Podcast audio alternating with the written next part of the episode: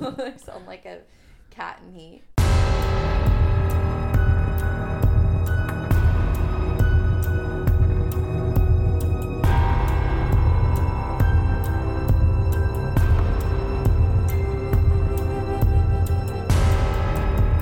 Welcome back, kids, to another episode of Whiskey and Wine. 69. All the spooky time. We're here with another episode of Friday the 69th. We're getting spooky. We're getting mythical up in this bitch tonight on our Friday the 69th. Tonight, we are touching on all over Robert Johnson. Oh, yeah. Getting Yes. back into necrophilia once again. Absolutely. We can't stop touching dead bodies. We really can't. It's it's hard. It's really hard not to. and so am I when I'm touching dead bodies. Heyo. I mean, if you think about it, it, the allure is he only has like what two photos of him. Mm-hmm. Isn't it so sexy to be touching on somebody that has little to no photos of them in existence? Oh, I know. It's like name one person you know that only has two photos of them. Boom. Can't. I know we're all sacks of shit that Take- have fed into the bullshit of social media and the fucking realm of nonsense. That we all like dive into the black hole of seeking validation and letting our grandmas know that we're all right. Well, Granny's got to know, right? Yeah, I mean, I don't have a grandma, do you? I do not. No. Yeah, but I, I'm sure all of you do. I mean, technically, we every, everyone who has ever lived definitely does because Or has had. yeah, or yeah, or has had But yeah, um, no, none of my grandmothers are currently living. Neither are mine. God rest their souls. Yep. How dope would it be if all of our grandmothers were in the same room and just shooting the shit, you know? I have a strong suspicion that none of my grandmothers would approve of the shit that comes out of my mouth. Yeah, or perhaps my race. I just have an inkling that your grandmothers. Nah, they weren't well- racist. Come on, babe. Just because I just assume. just because we're white, hey, that you know what that makes you, right? Yes, I know. I know. It's so unfortunate that me fighting racism, I end up being racist on my own. It's. I know. I get it. I need to be practice my self awareness. It's a trap. It's a trap. You know who also saw racism in their lifetime? Robert Johnson. Who the fuck is Robert Johnson? When I think of Johnson, I think of like a paddle that you get spanked with as a child. Yeah. So that totally threw me off. yeah, that mm, that's not a common theme in most childhoods, by the way. I feel like every, I've told you this, like everyone's uncle, ha, like when your mom trusts her brother, aka your uncle, to watch you, and he threatens you with his Johnson. I mean, that's just initial. That's my initial thought. Yeah. Anyways, Robert Johnson is considered to be one of the greatest blues performers of all time. I didn't know who Robert Johnson was until a drunken delight of a, you know, a date night of ours. I say date night very loosely. Us getting drunk in the kitchen and bullshitting. And he was like, my boyfriend Johnny, of course, the one sitting across from me, is like, You don't know who Robert Johnson is? And I'm like, No, who is he? And he's like, Well, duh.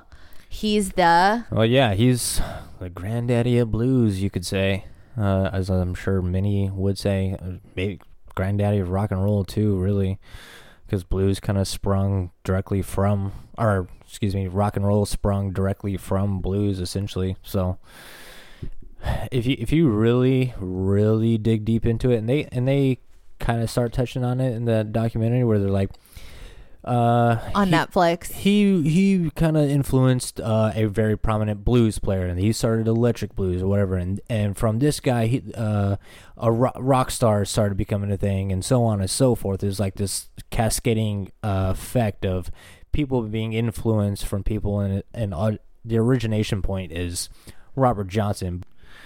You know, he has a he had a bunch of hit songs. Uh, a lot of them have to do with the devil, but Crossroad Crossroad Blues, Sweet Home Chicago, these things uh, became like an industry like the standard for blues. And the reason we're talking about him tonight, other than his uncanny talent and gift for playing the sixth string, is that, you know, he had an incredible influence on blues and then later rock and roll. But a part of his story, a huge part of it, is this mythology that he fucking goes down to the middle of a goddamn road and sells his soul to the devil. He's like, hey, buddy, trying to get fucking famous and rich around here. Heard you could hook it up. Devil's like, got a guitar just for you. Tunes it. Here you go, buddy. Uh, and then boom, does just that. The only catch is that once you die, whenever that may be, your soul is going to burn in the fiery pits of hell for all eternity. Yeah, but that's something you you worry about later. You know, you don't. Yeah. Worry, you don't worry about that right there. no biggie. you don't walk up to the devil and you're like, "Hey, dude, uh, can I actually make a deal with you and like get whatever I want?" He's like, "Yeah, I mean, I just require your soul whenever you die, whenever that's gonna be." Wink. Oh, that's it? It's like, what? I'm not gonna die for a long ass time. Let's do this, dude. Yeah, Boom. and then you die in two years. Yeah. Three months later, you're walking down the road, nailed by a train. You didn't even have a train in your town, but somehow it made it there. Yeah, I, I feel like a lot of people hesitate and are more mindful when they make decisions and look at their interest rate versus selling their soul.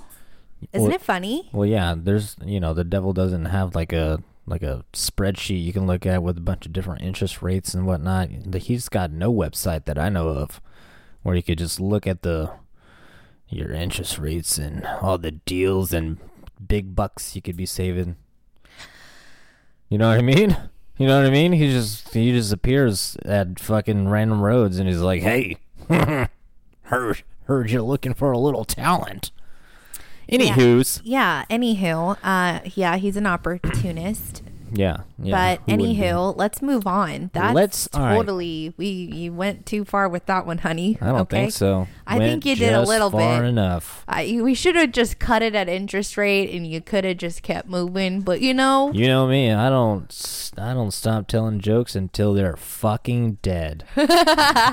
which is usually upon impact. yeah, yeah.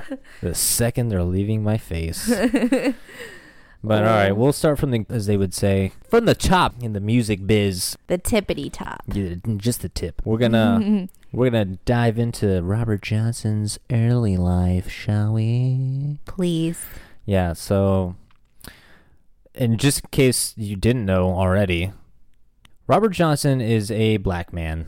Well, wait, he was born in Hazlehurst, Mississippi, wherever the fuck that is, in sometime in May of 1911, which puts him dab square in the middle of hell before he even sold his soul to the devil.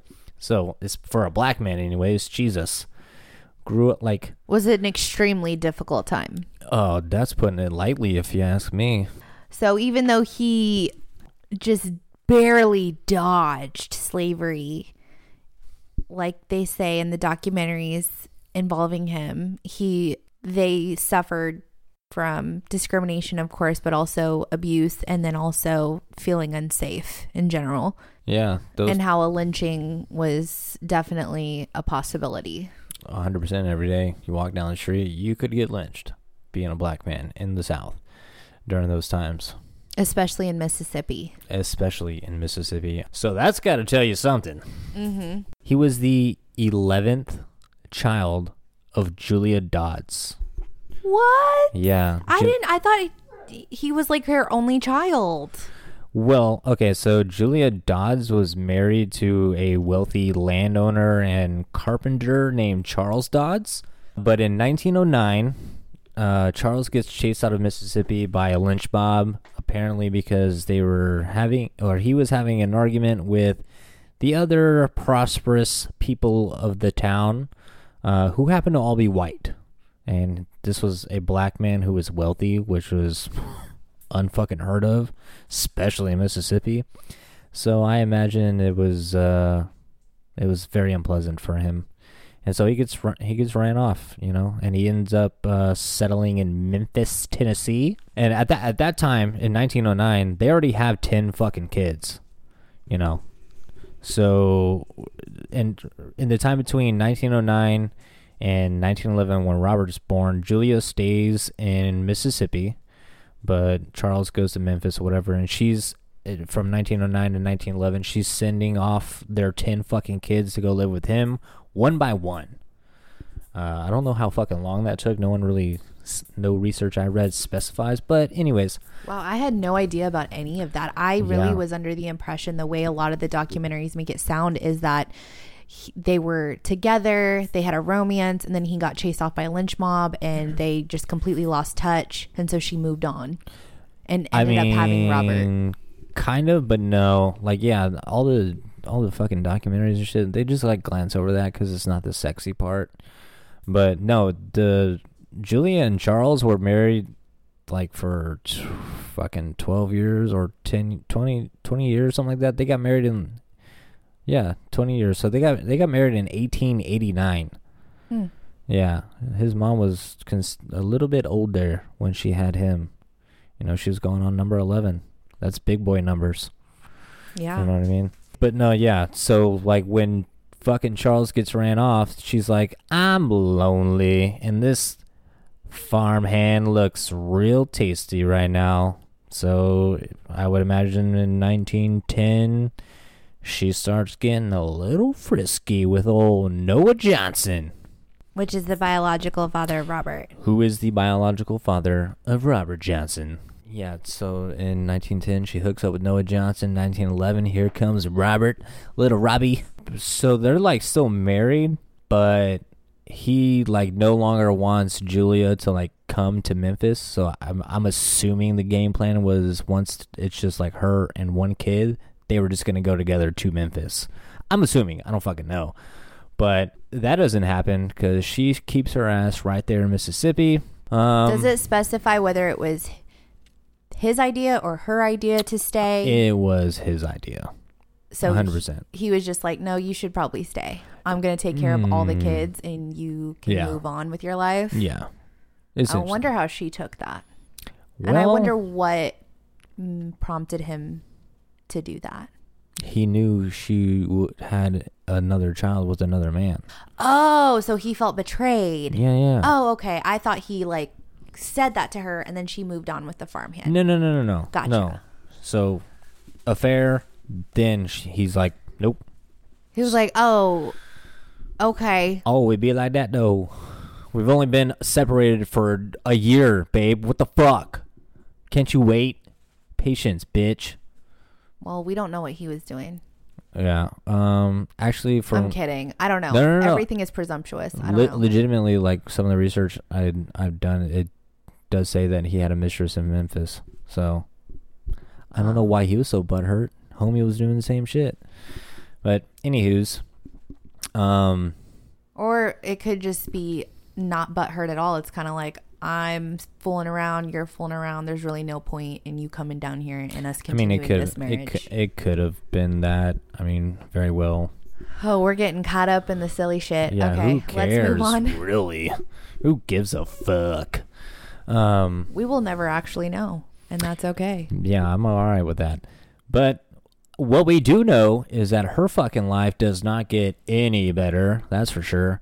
Um, because she goes from being, you know, a wealthy, well-to-do lady about the town to uh, literally moving from plantation to plantation, being a fucking field worker, you know, with Robert in tow and whatnot. And I think, I think she still had one of their daughters with her and she helped raise Robert. Actually, in 1914, Robert and I assume his sister that was helping raise him as well go to live with Charles in Memphis and uh, stays there for a little bit of his childhood, goes to school. Um, there's records of him going to school and shit, and that's why he's got like you know, he can fucking write and shit. Um, stays there for what, like eight or five years, something like that.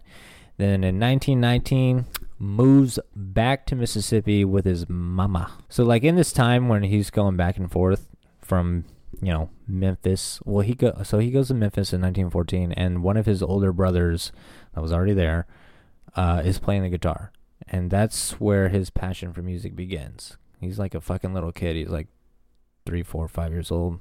Picks up the guitar from his older brother, starts teaching him.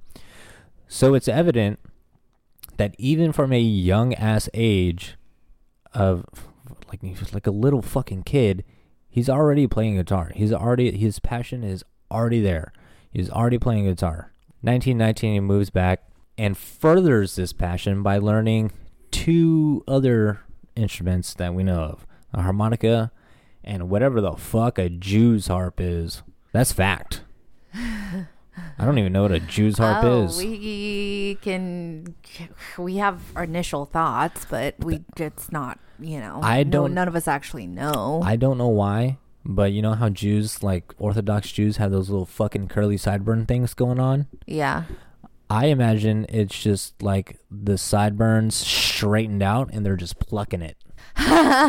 Really? That's what I picture. with a I thought it was like a Jewish female's, you know, Bush. yeah, and flicking the bean is, you know, playing the harp. What in the fuck is this thing? I just googled and imaged it, and it. I don't know how the fuck you play this thing. what the fuck is that? It looks like a key slash triangle I don't even know. That you ding around in. If you don't know what a Jew's harp is, Google it, and then somebody deem us and tell us how the fuck you play that thing. So it's 1919. He is eight years old at this point. He's playing guitar, he's playing a harmonica, and he's messing with Jewish ladies' froze. So clearly, he is not only passionate about this, he's got some talent for it. You know? Which I feel like this is almost a foreshadow. The beginning stages of his incev- incentive to do something like selling his soul. Like, I'm so fucking sick of being shitty at this thing that I care about. Fuck it. That's not where I was going with it. So I was, you know, I've I've done research. I've looked into the facts of this whole thing, and so I was like, I'm kind of setting the tone for like, look, man, this dude was, he was playing music by the time he's was he, he was a fucking little kid, and continues to play music every step of the way. Maybe he's just good at it and everybody's a fucking hater. Mm-hmm. Oh no, you mean somebody like went away for a while and practiced their ass off and they came back really good? That doesn't make any sense. He Yeah. probably sold his soul to the devil. Mm-hmm. This is essentially what what goes down. But so from 1919 to 1929, uh, he's essentially working as a farmhand with his family, moving from plantation to plantation. But at the same time, he's you know hitchhiking, hopping on trains, going from small town to small town, playing his guitar, playing music on street corners for tips. You know, he's going all up and down the Mississippi Delta. And this is when he like starts coming into contact with uh like master blues musicians like uh we saw one of them Son House. He's one who and when they're seeing him at this stage, keep in mind he's only you know, he's a young he's still a teenager at this point in time. Um they're not impressed, you know. They even go as far to say he's a fucking nuisance to them, but they're all slightly older. They're established musicians and they're the quote unquote masters at the time. Um, so anyone who's like trying to, while you're at a show essentially, coming up to you is like, man, I, I really want to learn from you. Let me play, let me play the guitar or whatever. It's gonna annoy the fuck out of you. So you're already gonna see them in a negative light, right? So even if you do kind of let them pick a little bit and play, and they're not a fucking master, not having been played, not having really been playing for decades, which these guys have already been doing, they're not gonna be good. Give a fuck how like early you pick it on. Like if you're not there, there you could you and I could pick up a guitar and we could practice an hour a day every day for a year or what or however long a time. But if we're just doing that like in the comfort of our home or whatever, just in our spare spare free time, just we do it just because we like it. You're gonna get proficient at it. You're gonna, yeah, I mean, you're gonna know relatively what you're doing, but you're not gonna be stage ready by any fucking means. You know what I mean? Yeah, more than likely. Like you can't just, you know, pick a few notes and then get up on a stage and be like, I know what the fuck I'm doing. Just doesn't happen. So yeah, of course, when they see him at this point, they're like, "This dude's a fucking idiot. What is he doing?" He was just passionate about it, and he just really wanted to learn. Dude turns 18. He's like, "Fuck it. I'm tired of being lonely in this bitch." You know what I mean? Mm-hmm. We we all have been there. Yeah, Done some shady shit. definitely. He did some shady shit. Married a 16 year old, which actually isn't that shady for the times, but Well, he was what? he was 18 when they married. And she was 16. I And thought they were was- both minors and they both lied about their age to get married. Am I wrong? Um, Might have been. I don't know, but it's the marriage certificate is from 1929, so Uh-huh. he would have been 18. I guess depending on the month, but yeah, he would have been 17, 18 years old, Perfect. and she was only 16, which, or some some say she was like 14, some say 15, some say 16. I don't know, but even still, that's not like that uncommon back even back even back then. You know, that's Yeah. pretty pretty common practice. Yeah. So he falls in love with Virginia. Virginia Travis is her name. They lie about their age, get married, run off into the sunset. Happy as can be, right? Yeah. And she ends up getting pregnant. Fucking all the time. And when she gets closer to full term, I believe he sends Mhm. her on a train To her grandma. to her grandmother's house so she can deliver the baby. Mm-hmm. Um, he takes the opportunity to practice and play the guitar during that period of time. And then he, he is supposed to go visit her and spend time with her and the baby.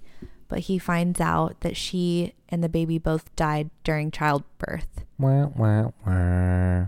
Yeah, so when they got married, you know, he was still playing those little juke joints and whatnot. But she wasn't a fan because she came from a Christian family. And that wasn't, you know, that was the devil's music. So for her, he. did you say that he? Are you jumping into his next relationship? no, no, no. I'm just same one. Kind of giving a little backstory for what you just said.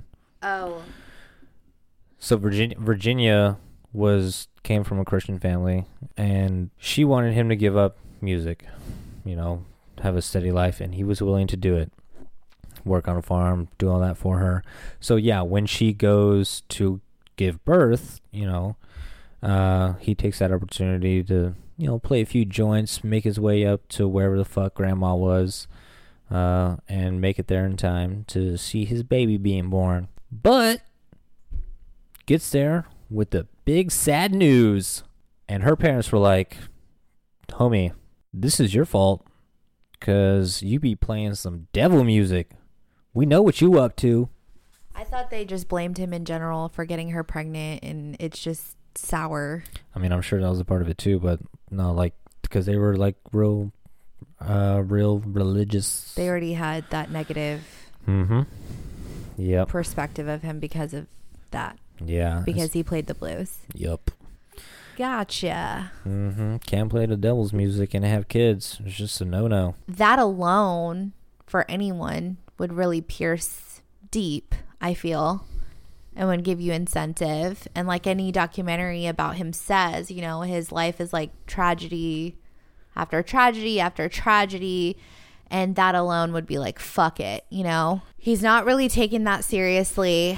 And incentive wise, the overall theory is that he's suffered, um, you know, a terrible childhood and then he finds love and then he suffers that tragedy and then on top of that he's just his one and only passion is the blues and playing and going into that realm and he's just not taken seriously in general. And all of the above is just enough to tear down somebody's character. After his loss, he uh he goes back to his hometown, and this is when, this is where he starts playing and practicing and learning from a, another prominent musician in the area named Ike Zimmerman, who it is said and reported that him, Ike, before Robert Johnson comes in the picture, was already playing every night at graveyards, you know, and people like, and he was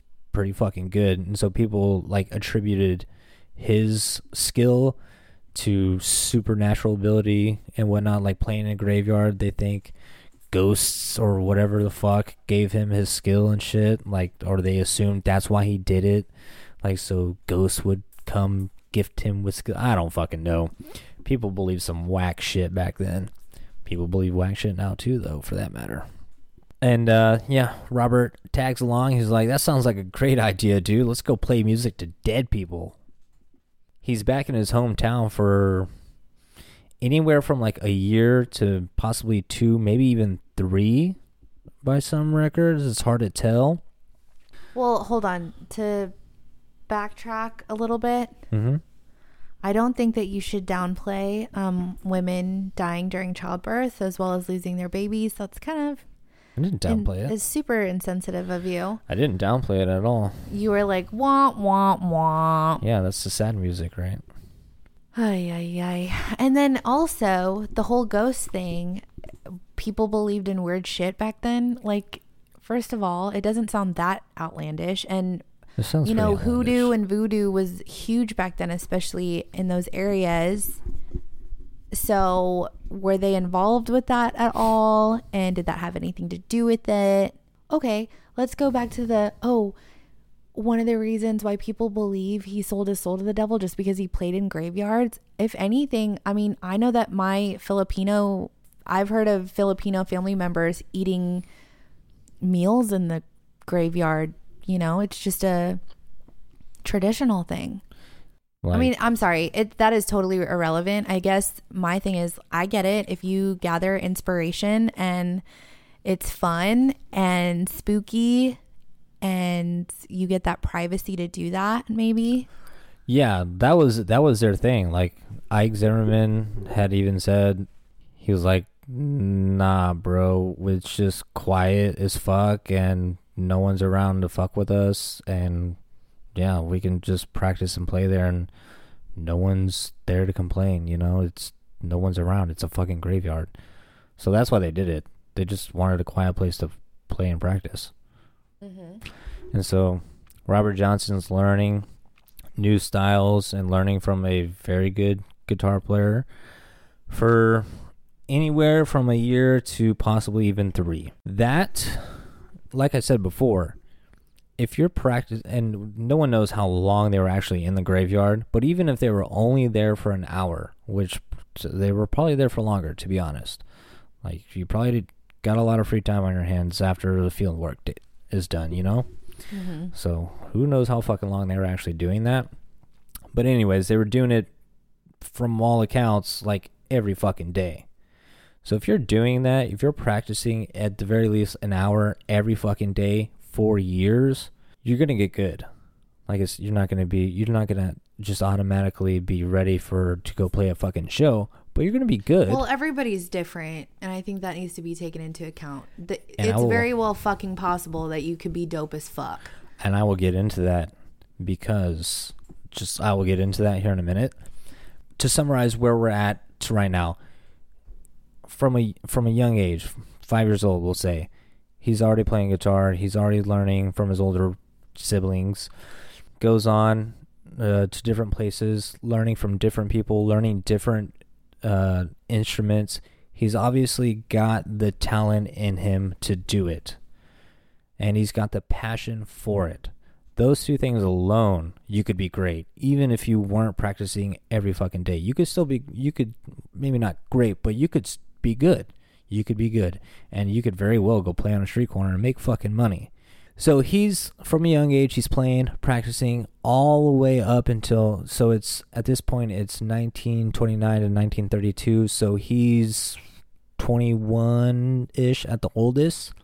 Mm-hmm. So at this point, he's been playing for well over a decade, practicing and learning from different people, different instruments, And then he really gets into it, learning from a real good musician for years, for a couple of years, every fucking night. So he's getting good. He's getting good. And at this point, he starts hitting the road again. He's like, I want to get back out there. I miss the road. He encounters Son House again, the old master blues player who said he sucked. And he's and he he sees Robert playing again. And all of a sudden, he's fucking good.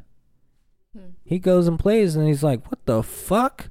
So the next time Son House sees him, he's really good. And Son House is taking him back and he's like, How the fuck did you get so good in a short period of time? And, you know, that's when it's coming to light that he's because Ike Zimmerman joins him. He's with him and that and people know of Ike Zimmerman. They're like, That fucking dude plays in a graveyard and, you know, is- is probably deals with the devil. Oh, Robert Johnson sold his soul to the devil. Boom. Legend is born, baby. Yeah, so we kind we kind of touched on Robert Johnson the man, but I guess the myth is and I'm sure even if you're unaware of it, you've come into contact with this myth, the the going down to the crossroads, selling your soul to the devil to become a great musician. That comes from Robert Johnson.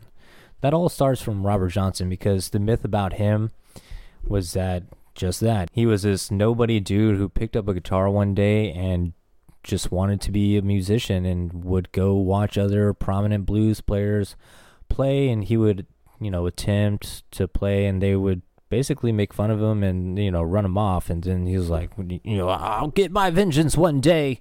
And then he comes back and he's a fucking he's a genius, a musical genius and he's doing things that not only the people that are prominent blues players at the time can't do, but just, I mean, outshining them by tenfold. And so the myth, be, you know, gets spread that he went to the crossroads, sold his soul to the devil, and now he's this fucking rock star of a blues player.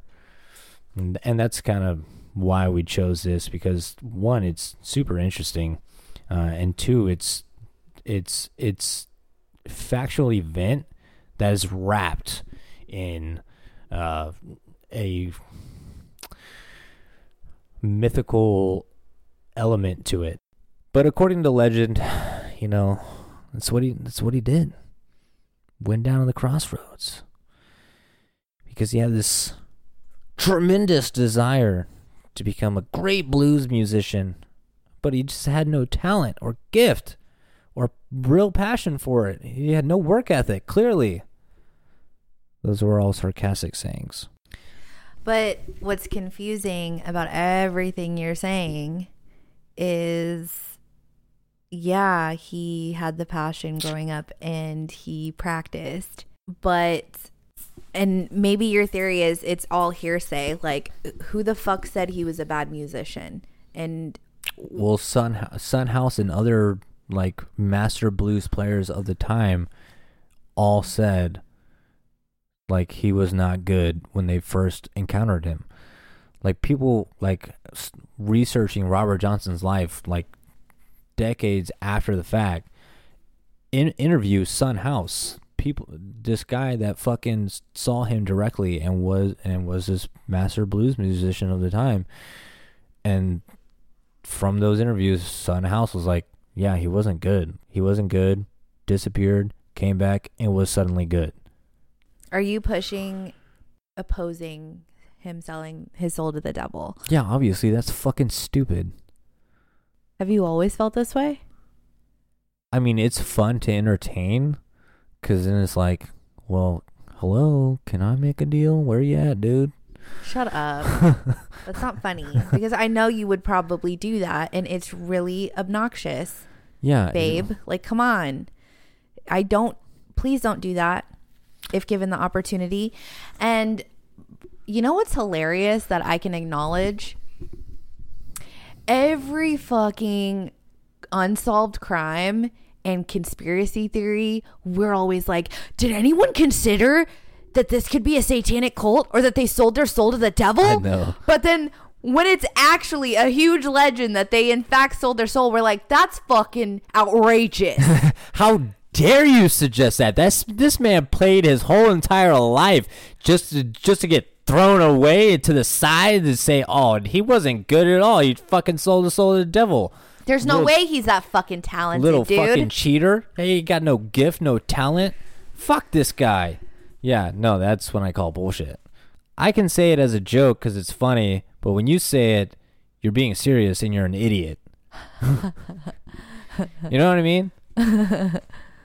Were you talking to me? You're, No, I'm not talking to you. I'm talking about the people. I'm talking about the people that. you're just pointing directly at me while you're saying Well, you just happen to be right in front of me. I'm no, I'm talking about the people that w- were saying that he sold his soul to the devil and that started this legend. I mean, th- honestly, thankfully they did because otherwise, like, he probably would have still gotten the the f- recognition that he that he did get.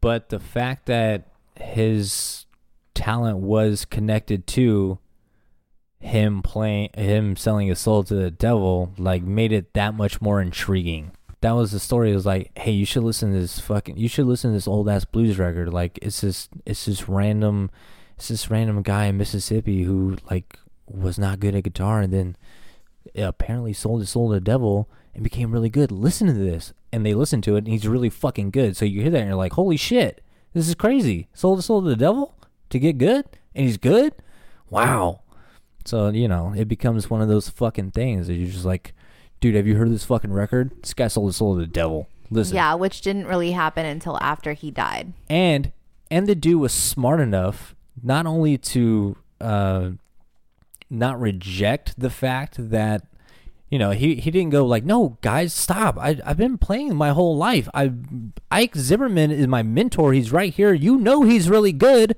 I've been playing with him for three years. Of course I got good. Like, what do you fucking think I've been doing? He was like, no, you're right. I did sell my soul to the devil. Check this out. Goes to a fucking recording studio.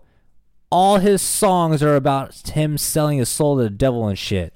They like almost all of them mention the devil or like hellhounds. They all have that kind of theme to them. So like, so he he had that presence of mind to like know that like I can use this to garner attention. Like people are already saying it. Like fuck it, it's a story. It's, I'm going to use this to my advantage. and so he- that's the timeline where it's like, okay, here, I'm getting good. I'm i I'm getting exposure. Now there's all these rumors. Instead of denying it, I'm going to embrace it. mm-hmm. Yeah. So um Yeah, that's a that's a decent theory. yeah. But it still doesn't explain how he got that fucking good in such a short period of time, which I think is what people So are the- mainly like. there's a bunch of different contributing factors. Like I've said, his his passion, his inherent ability, his mu- his inherent musical talent and ability. Like it's it's one thing to pick up a hobby like the guitar or something and have someone teach you some things and you get relatively good at it whatever and even if it is your passion you continue to play it you you get technically proficient at it but having talent on top of that is a whole nother thing. It's a whole nother thing. I there's a lot of people that are technically proficient at playing the guitar, but having the talent behind it for doing that, it mag it magnifies your your technical skill tenfold easily, and he clearly had it. And on top of that, it's um it's thought that he I forget the name of it. It's thought that he might have had this disease um, that made his fingers like super fucking long. And all my research, people speculate because he had like abnormally long fucking fingers. When you're playing a guitar, normally your thumb just kind of like sits on the back of the neck, but his thumb was so long and shit, and his fingers were so big and wide. He was a, he was a bigger man his hands were so big and wide and long that he was able to play different parts of the fucking guitar that you weren't normally supposed to be able to play at the same time. So that's that was a huge thing in attributing his like supernatural gift because it sounded like there was two people playing a guitar at the same time. when it was just him. So it's like, dude, is the devil playing with him? Listen to the bass line. That shit slaps. Well, and then I hear people saying, or I heard in the documentary that whenever he noticed somebody watching him play or was directly in front of him watching him, he would just stop. Yeah, he'd turn his back or something, or Mhm. make sure you didn't see him. Yeah, he's probably trying to hide the fact that he's like, yeah, no, I didn't sell my soul to the devil. I can fucking, my thumb is just really long, you dipshit. So you think he's just self conscious about his long I think- fingers?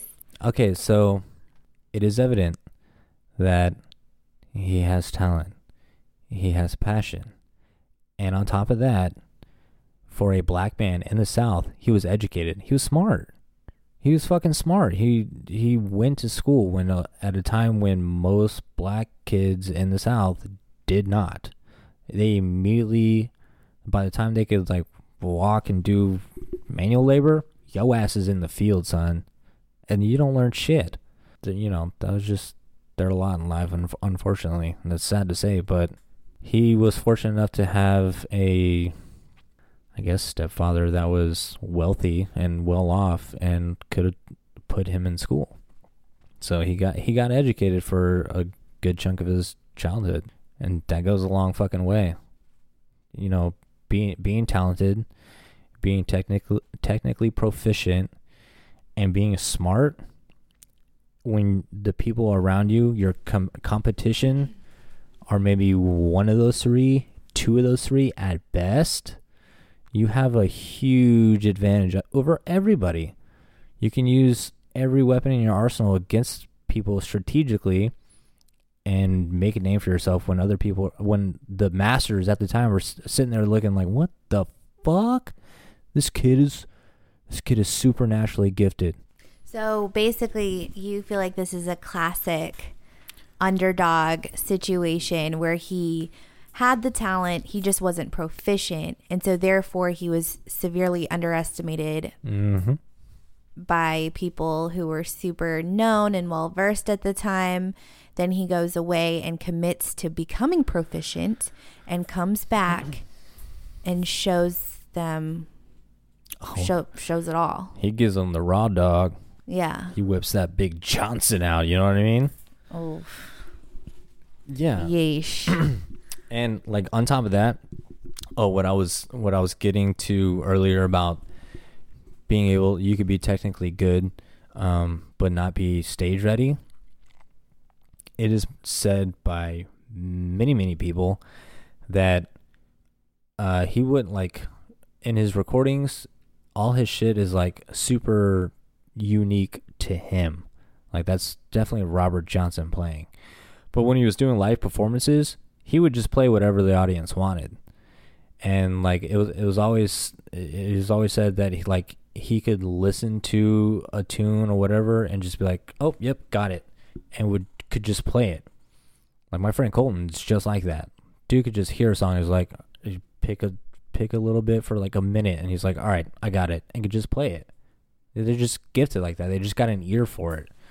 Some people have it, some people don't. I like this whole theory and of logical. I'm so sorry. I love your theory right now and for you to break it down so logically because if you think about it, if he were to sell his soul to the devil, yeah, it doesn't guarantee you a long life necessarily, but I feel like with the years that you do have, shit is supposed to be popping for you, right? Mm-hmm. like okay yeah you're talented and you're kind of blowing people out of the water but he never was able to experience the glory of that directly because he ended up you know still being really low key and a lot of his records didn't get sold until like years after him dying. Yeah, it was um a lot of researchers think that that a huge part of his, you know, myth about his dealings with the devil survived mainly mainly due to like the rediscovery of his music in the 50s and 60s mainly by white people. Like I don't I'm not sure cuz I feel like back then that would be like a word of mouth kind of thing because uh, I mean, obviously, because there's like little to no record of literally anything about his life.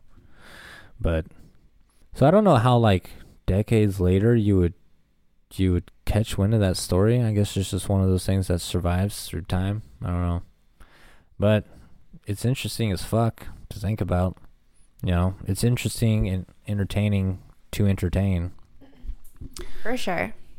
But is that what I think happened? God no. Not in this specific circumstance. No, yeah, I'm sure you could sell your soul to the devil.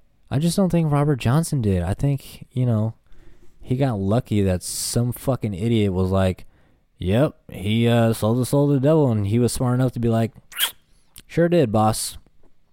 Come watch me play tonight." I see that. Yeah, I like it. yeah. I mean, he did. Uh, it, and, you know, it said that he like he gave the audience what they wanted. They lo- the audiences loved him. And he's And super intuitive. yeah, super intuitive, intuitive, and uh, he just like he had a he had a large stage presence. You know, he he quickly built a rapport with with the audience and like even just random people throughout the town. Like so, every time he'd come back, like people would treat him really well. Like he was just he was just one of those charismatic, talented fucking dudes that was smart enough to use uh, a silly rumor someone started about him to his advantage, I think. But thank God, because literally everyone that, every like musician that has listened to him has like said that his influence on their music was like profound, which is pretty funny. You can like hear it in uh, Keith Richards' music and all yeah, that. they all have an they all have his vibe up Bob- to an extent. Bob Marley, Stevie Ray Vaughan, like they all got those blues vibes to them and shit, and that all comes from Robert Johnson, Mm-hmm. Which is amazing. It's amazing that you know all you got to do is sell your soul to the devil in a graveyard or a crossroads, wherever you wherever you can find the guy at, you know, and make a little cash, money, money, money. Oh, for God's sake! I know it's about that time, baby. We're gonna wrap this bad boy up, wrap it up. Like, oh, you know what? Like a piggy in a blankie. Not like Robert Johnson did, because he died at an early age of 27. There's a whole thing that people think that he got poisoned, or it's it's said that he got poisoned because he was a little bit of a little bit of a playboy and he was flirting with a a married man's lady, and so he poisoned her, or he sorry, uh, he the the married man or the wife poisoned Robert Johnson, and that's how he died. But um, you know, like doctors and scientists and shit think he died of syphilis. So be like us, ladies and gentlemen. Wrap it up. That's gonna be it from Johnny and Lizzie at Whiskey and Wine. Yeah, stay tuned for our next episode on Tuesday. On Tuesday, motherfuckers, it's gonna be great. Like the cheese. I get it. I get it. Speaking of, Speaking of healthy shit for you, yeah, you know, like we, Johnny and I smoke like motherfuckers. So if you kind of want to make yourself feel better about your terrible, destructive habits, you should probably squirt a little Strike Force energy into your water each and every day, maybe even a couple times a day. Because it's loaded with vitamins and just the right amount of energy to get you through your day with a healthy mindset. And if you do happen to decide to take my advice on just that, you should use our promo code whiskey wine 69 hmm So just fucking utilize it and try it out and let us know what you think. Send us a direct message, yeah. whether it's positive or fucking negative. I've convinced a few people to start start trying it. My boss is doing it. He heard about it and he was like, "I wonder if that shit's any good." And I was like, "Oh, it is." He's like, "Is that why you haven't been drinking monsters anymore?" And I was like, "Yep." he was like, "Oh shit, that makes sense." I'm like, did you damn give it, Did you give him our promo code? Uh, You're a yes. shitty person if you didn't, because that's a huge discount. Yeah. It's not even for us, y'all. Like seriously, it's fucking twenty percent off. Yeah. No. Jesus fucking Christ! Like that's a huge discount. Even before the discount, it's fucking affordable. But slash another 20% off. Yeah, fuck yeah, dude. Like even if you're just trying it for the first time, you get the variety pack, like takes 20% off that and that I think it's only $4 to begin with just to try it out. so why the fuck wouldn't you? But back to the show, shall we? Yes, please. So Robert Johnson. Robert Johnson, right?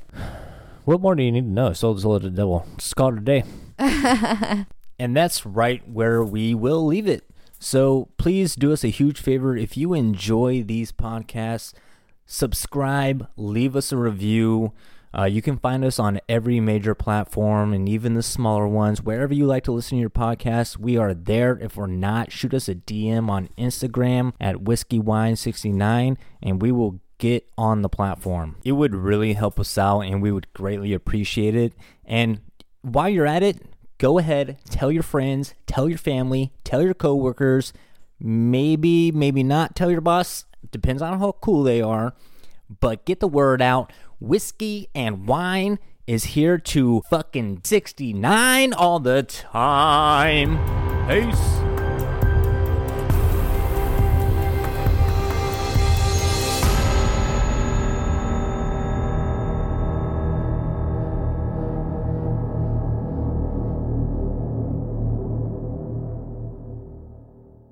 That's so funny.